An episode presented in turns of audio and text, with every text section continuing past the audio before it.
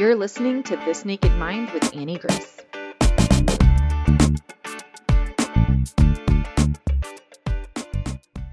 This is Annie Grace, and welcome to This Naked Mindcast, and I'm here with Doctor Ginny. Hi, Ginny. How are you? I'm really well, Annie. It's great to see your smiling face. Yeah, it's great to see you too. So why don't you take us back to the beginning in your relationship with alcohol and, and let me know where it all started for you. Oh, it's interesting. Yeah, I, I knew in college I was drinking too much. Really, in high school, I knew I had at least one really bad, scary experience from drinking. So there was on and off my whole adult life that I was questioning, but thinking, oh, I'm not like those people who drink every day. And then when I was drinking every day, but I'm not like those people who are under a bridge, you know, drinking out of a bag. I always had this, look, th- those people are in trouble, but I'm really not. But I always questioned my relationship with alcohol, really from my teens a little bit. Yeah, but but really, but really thinking like, oh, no, I'm sophisticated the way I drink, right? I'm pairing wine with food and, you know, just really thought of myself in this special category, which I think most of us do. I'm not in that category of people who has to worry about it. We start researching, am I an alcoholic? Ah, right. And I love how you talk about that. I was so glad to finally find Annie Grace. That's awesome. So when you were when you were a teenager, what did that look like? Um, I just I don't I don't know, except that I lived in a really small town, and our idea of fun was to drive around and go drinking and in parking lots and in fields and stuff. So I remember drinking Boone's Farm, ugh, and I remember liking beer, and I just ended up with some uh, sexual experiences I really didn't want to be there for. And ending up, t- I remember telling a friend, so so and so raped me last night. And I knew if I talk to him, he's not going to think that was rape. And we did talk about it. And it was, it's just sort of where things started with, maybe this isn't a great idea. Mm. And it really wasn't till my mid fifties that I found a way out. So, so what, what did the time look like in between there? Uh, college was a lot of binge drinking, right? And but keeping it to the weekends, and then it was one six pack a weekend, and then it was two six packs a weekend. And I don't know when it happened that I started drinking every night, because that was one of my things I was never going to cross, one of my thresholds. And but I did cross it at some point where I was having pretty much a bottle of wine every night, and then often something in addition to that. Um, and I would watch myself and go, that something's wrong here. Nah, just don't look at it. It doesn't matter. Yeah. So, so you went to college. What happened then?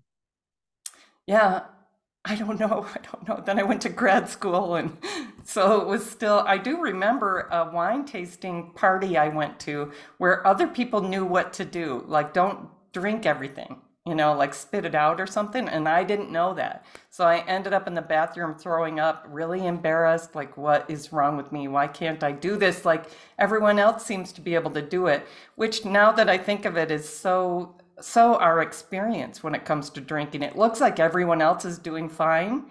And we're questioning ourselves and thinking, well, they look like they're fine, right? So we We don't want to question. I think we have a lot of reasons to not question it too much, especially when we start trying to cut back and we have terrible experiences with that. I wasn't going to drink tonight, but now I'm drinking. Doesn't matter. I started feeling so out of integrity with myself. That makes me want to cry. It was just really painful feeling like, what is wrong with me? How come everyone else can do this and I, I'm struggling? What if people knew how much I'm struggling? I'm a licensed psychologist, right? What's going to happen to me if this becomes apparent to other people? And it's so upsetting. You, you had to hide it? I, yeah, I did. I did feel like I was hiding it. I got so, you know, it seemed like something to do for social reasons for a long time. And then I, I noticed I was mostly just drinking at home alone. And I had these wonderful friends in my life that I was really neglecting because it was time to go home and start drinking, right? I might go out to dinner with them and have a couple of glasses of wine, but I got to go because I need some more wine now and I can't drive after that. I just didn't quite see how I had shifted into, I'm really drinking alone a lot And I'm spending a lot of my time and money looking for the next drink. Yeah. Ugh. Yeah, I can, I can relate to that for sure. Yeah. So yeah. When did you start to get serious about changing something? Yeah. I, you might have heard me talk about this wake-up call moment I had in between positions when I was shifting to doing my own business. I worked in nursing homes for a while, and it was a shock. I thought people in there were going to be in their eighties and nineties, very different from me, right? They're totally different category of people. And when I got there, they were in their sixties and seventies. They were like five to ten years older than me, and they weren't that different from me. And that was really scary. Like by that point, I had I was having a lot of hot flashes. I was having a lot of insomnia. I was having so much pain and inflammation, like in my feet, that I could barely walk anymore. So I had this vision in my eighties, I'm going to still be youthful and hiking in the mountains. And already in my mid fifties, I couldn't hike in the mountains. I could barely go for a walk in the park anymore. I was sixty pounds overweight, and I was just totally consumed with seeking like special food and drink every night. Special, special. It's all got to be so special. And it was just really taking my health in ways I wasn't quite acknowledging. Uh, but I have to say, when I thought about, I got to change this, I was so scared. I don't know how to quit drinking. I've tried six thousand times probably, like, I'm just not going to drink tonight. Well, yes, I am. Right. And and so it was really scary, like, oh, I'm just going to prove myself a failure again and end up drinking more. Every time I tried to quit drinking, I would eat tons of sugar and then go back to drinking anyway. So I felt like every time I try, I just make it worse. So I was really, really scared. I was feeling super out of integrity with who I was. I'm just not someone who can get things done anymore, is how I felt. And when you were, you know, noticing, like, did you trace some of these things to alcohol at that time, or was it? Oh, totally. Yeah. It was my eating and my drinking both. And that's part of what I found when I started working in the nursing homes is these people are in here in their sixties and seventies with diabetes and high blood pressure and heart disease and stroke and dementia. And when I researched these things, they are tied to our eating and our drinking more than anything. And you kind of know this about me, but those two things are the same thing to me. Eating and drinking are just part of the same problem for me. Mm-hmm. Like the things that I was the most excited to eat and drink were the most toxic, most addictive things. And everything else seemed boring. Like life is now going to be boring if I have to cut these things out. I'm going to be sad and depressed and alone. Mm-hmm. And when you were saying like every night had to be like special food, yes. you You mean like indulgent sort of? Yes. Special? Yeah. Yeah. Like I was, I mean, now I think of that as a dopamine hit thing. Like I was just looking for almost some unattainable specialness. I remember I would, I would plan on like, I'm going to have bread, I'm going to have cheese, I'm going to have chocolate, I'm going to have wine. And then I would get to what should be the end of that meal. And I would feel like, I think just a little something salty now. And I, I, I'm not quite there yet. I think just a little more wine. And now I think just a little more chocolate. And I could kind of observe this weird behavior of, I can't quite get to the specialness that I'm trying to get to. Mm. And that was seeming disordered to me. Like, like I just keep eating and drinking and eating and drinking and eating and drinking, and I can't find an end. Like maybe this search for specialness is not serving me. Right. So it's, it's so interesting. And do you, did you trace this back to like a, you know, childhood sort of indulgence or need for indulgence or just? I mean, at the time I didn't really. What I do remember now is that every time I had allowance money, I would walk to the candy store. There was a homemade candy store, and it was really special candy, and it felt very, very exciting.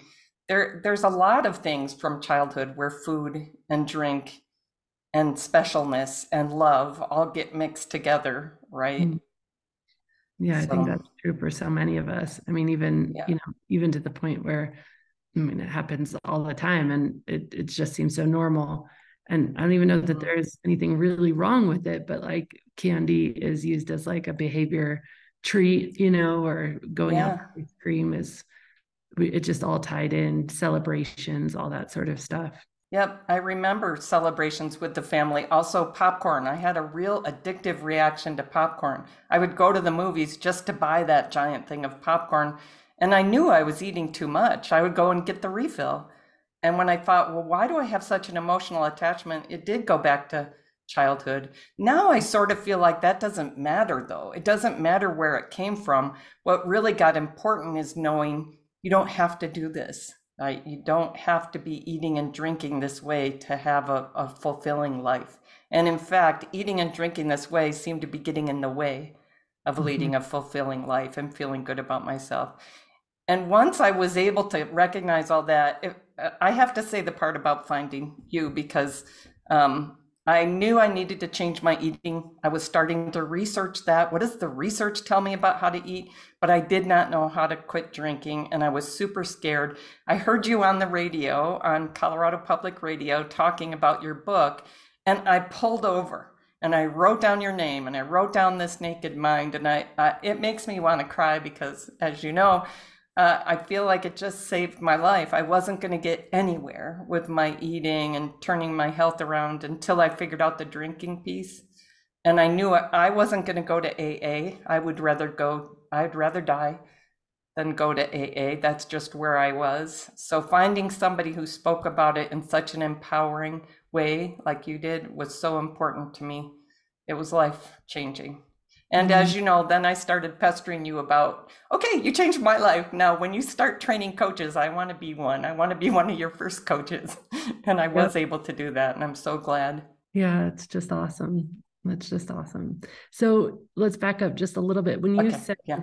you said that you had started to come to this realization that this, you know, this special like food and drink n- was not necessary. How did yeah. how did that start to come about? I think as I started studying the evidence base about what actually is good to eat and drink, um, I start. I was arguing with it. Like I thought I knew better than what the research said. And my re, my training as a scientist was just go look at the research again, quit arguing with it. And so I just started changing my whole perspective. What if I quit arguing with what's actually good for my body and just actually try to learn what my body needs? In the area of drinking, the super clear piece is we need water. We need to drink, and it needs to be water. And we have come to this idea that it needs to be special. It needs to be alcohol, or it needs to be sweetened. Otherwise, it's not worth drinking. How many people will say to you, I don't like water? And I thought, you know, that is really kind of sick, because we actually need water even more than we need food. So as I started to have those insights, I started just really trying to embrace, what if you just take responsibility to learn what's good for your body to eat and drink, and see if you can find a way to fall in love with those things your body actually needs? Because I could barely walk anymore, right? Like it wasn't going to go well if I didn't figure this out. So you were you were highly motivated, and you took a, yeah. a path of of research and then just kind of experimentation to sort of say, what, what might this be like? And, and what did you, what did you find? Yeah, I found that I could absolutely fall in love with and crave the good foods. It's not exactly the same kind of craving as craving alcohol and bad things, but you can absolutely fall in love with and thoroughly enjoy things that are good for your body. And that's what I wanted. And that's what I do. It's not hard once you feel that way, right? That's really cool. And so what are some of the ways in which like that's possible for someone? Mm. Well, like find the things that are whole, real, good foods that you know without a doubt, this is good for me, and find the ways to prepare them that you thoroughly enjoy and start eating them in abundance is what I discovered. Like you, we need to eat, and the people that I meet need to eat anywhere from four to ten times the amount of nutritious foods we're eating. We have been slowly replacing nutritious foods with non-nutritious, highly processed food-like substances in our society. And it really is affecting our health, so that most of us now can expect our last ten years to be sick and taking more and more medications, like with high blood pressure, heart disease, diabetes, et cetera. And I, if you don't want that, none of us wants that. It doesn't have to be that hard to change that. People think it's gonna be hard because they think they gotta uh, they got to eat less. I got to eat less and less and less. And that's just not what I found in the research. Oh, that's really cool. So it isn't yeah. about actually eating less or any deprivation. It's just about eating right. abundantly the things that are yeah. actually good for you in a way that um, really cool. And making it habitual so that you, so it becomes kind of effortless. So I knew that from years of practice as a psychologist is new habits can become effortless once they become really habitual, right? It's not hard. It feels hard at first to change your habits because you're so attached to your habits. That's really cool. And so, so then, so you, you were starting to find your way to the food and then, um, but you didn't know about drinking. That felt like, because obviously you can't just, I mean, I guess you could just drink way more water in abundance, but it sounds. It didn't feel like it was going to be that easy. Yeah. Right. Yeah. It really helped me to like, uh, in your approach, it's so, uh, consistent with the approaches that I learned as a psychologist, right? To change your mind, change your perspective, change how you feel about this thing you feel really attached to. Um, it just really helped me kind of go through the process of getting over being scared of letting go. Yeah, that's really yeah. cool. I'm so glad. Yeah. It's really glad. I know. How, how was it for you? What, did you find it pretty easy ultimately to stop drinking, or was it? Um... Six years later, it feels like it was pretty easy. But that first year, I know it was hard because I was journaling, and I, especially the early months, I was crying a lot in the morning, feeling like, I don't know if I can do this. Am I going to let myself down again? Yeah, it's, I remember there were hard times. I remember the times that I, I went ahead and drank when I wasn't drinking and then felt like a bit of a failure. But I think because of um, going through This Naked Mind, I was kind of ready for that too. I was ready for those challenging moments and those moments where I slipped. And what am I going to do now? I, I think one of the greatest things I learned from you is you have to do this with a lot of self-compassion and self-love. Otherwise, you kind of keep yourself from being able to move forward. And that was really a process for me that you that you helped with. And and what did that look like for you? Um, catching myself. It, it was a lot of catching myself, beating myself up, and then thinking, okay, let's just go read another chapter in Annie's book. Let's just look at, you know, how do I get more compassionate with myself? I knew as a psychologist, yeah, yelling at myself is not actually helping, but it was such a habit. So interrupting myself in this area, it just really helped to have this naked mind to keep going back to every day. I really, enc- I don't know, I encourage people to check out This Naked Mind. It just doesn't have to be as hard as you think when you have the right guidance and support. Mm, that's really cool. And how was it for you sort of socially as you start stopped drinking? Mm. Yeah, I was, I remember being really scared. I have this one wonderful, beautiful best friend. We used to go out all the time and have dinner and drinks and laugh. And I thought, oh, I'm not going to have laughter with my friend anymore. I'll probably lose my friend. I went through all those disaster kind of fears. And then I thought, what if that's not the case? What if you don't? What if you can still laugh and enjoy each other, even though you're not drinking? What if you just plan for that? And so that's one thing I started doing is I'm going to still have dinner with my friend. She can drink, I won't drink, and we're still going to laugh. And it was totally easy. Oh, that's awesome. Yeah. One of the hardest situations for me was potlucks, where I would sort of wander around and eat everything and drink everything, and uh, partly out of social anxiety and not feeling super comfortable talking to a lot of people. And so I would just prepare. I'm going to eat my nutritious food. I'm going to drink water and sparkling water. I brought stuff with me. And I would have an intention. I'm going to connect with somebody. I'm going to make somebody's day. I'm going to mm-hmm. go in there and make somebody's day. And so I had a mission. And it kind of got me off the mission of I'm going to scrounge for the food and drink that I want. And so that really, really helped. Kind of having an approach, a plan, right? I love that. That's really cool. Yeah, yeah. I um, I often tell people that if you can go into those social situations with like as much curiosity about other people as possible, yes. like you know, go in and just make a commitment to yourself that you're going to find out ten things about someone else, you know, yeah.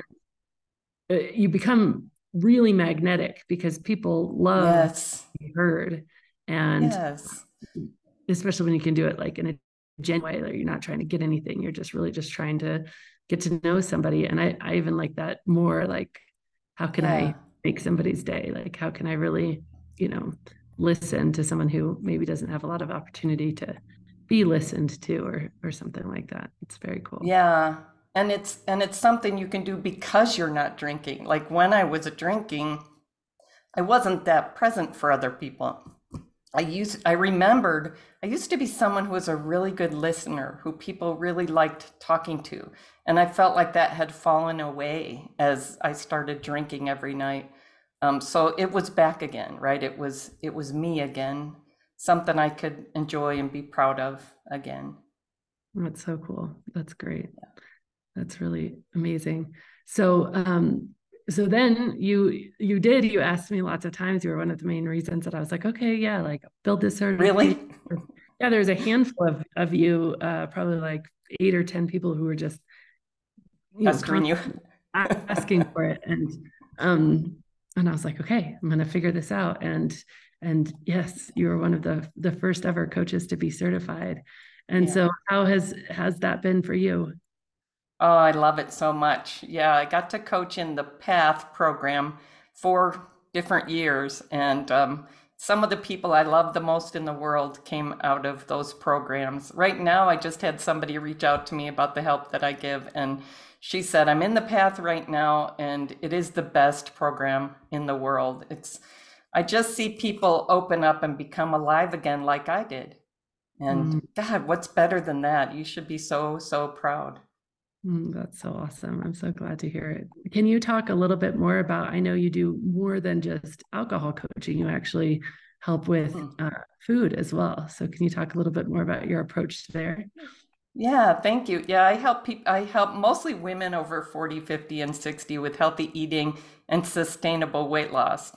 The research out there says that ninety-nine percent of the approaches out there are not working for sustainable weight loss. And we'd be better off never dieting. Um, so that is heartbreaking to me. It's heartbreaking to me how many times I tried and it didn't work. And I just feel like women in this age group are so important to our communities that I really want them to know the difference between what's truly healthy eating, how sustainable weight loss works, and how it's completely different from dieting. So yeah, my My program is called Slender for Good because it shouldn't be, like I work with a lot of people who did weight loss approaches that harmed their health, right? Yeah. That harmed their metabolism. And that is heartbreaking to me. It does, does, it's not the best way. Yeah. Yeah. I remember pretty much the one and only time I really went on a, a diet. It was after my third kid. And I was like, mm. okay, I'm going to get the weight off. Like I'm not having any more kids. And I was like, I'm just yeah. going to diet thing. And I did kind of a, um, a keto based thing, but I did not think about the fact that I was a woman. And as women, we need different cycles of eating and different, you know, yeah. approaches and whatever. And yeah, I started losing my hair, my metabolism. God, yeah. Return, and it was yeah. just, yeah. And then I was like, okay, never again. Like I am, you know, yeah. Uh, is there were so many different times over the years where I'd, anyway, do things that it was, it was just fascinating. And I did also like look into the research of dieting and it's, it's like every, it, it really does feel so counterproductive, not in the moment because we think this is going to be the one or this is going to be right. the thing.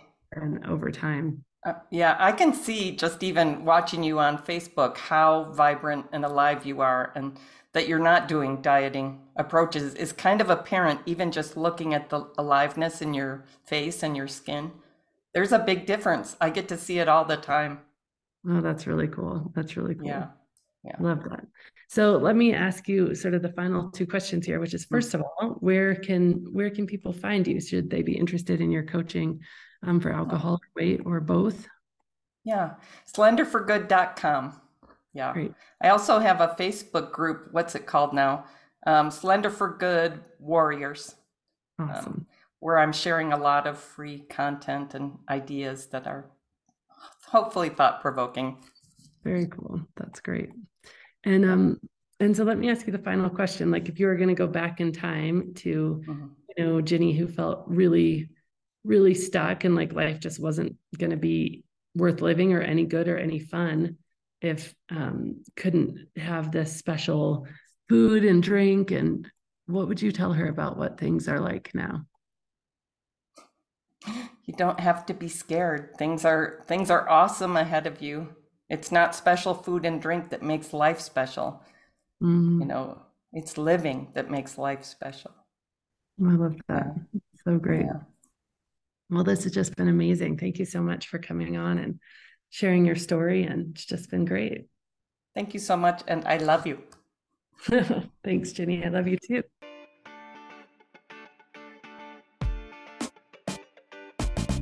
Thank you so much for listening to this episode. If you're ready to see how This Naked Mind can help you on your personal health and wellness journey and want to learn more, go to this naked mind podcast dot com to learn what your next best step is. Again, that's this naked mind podcast dot com. We have all of our free resources, programs, social links, and more available for you there. Plus, if you have your own naked life story to share, you can submit it there as well. Until next week, stay curious.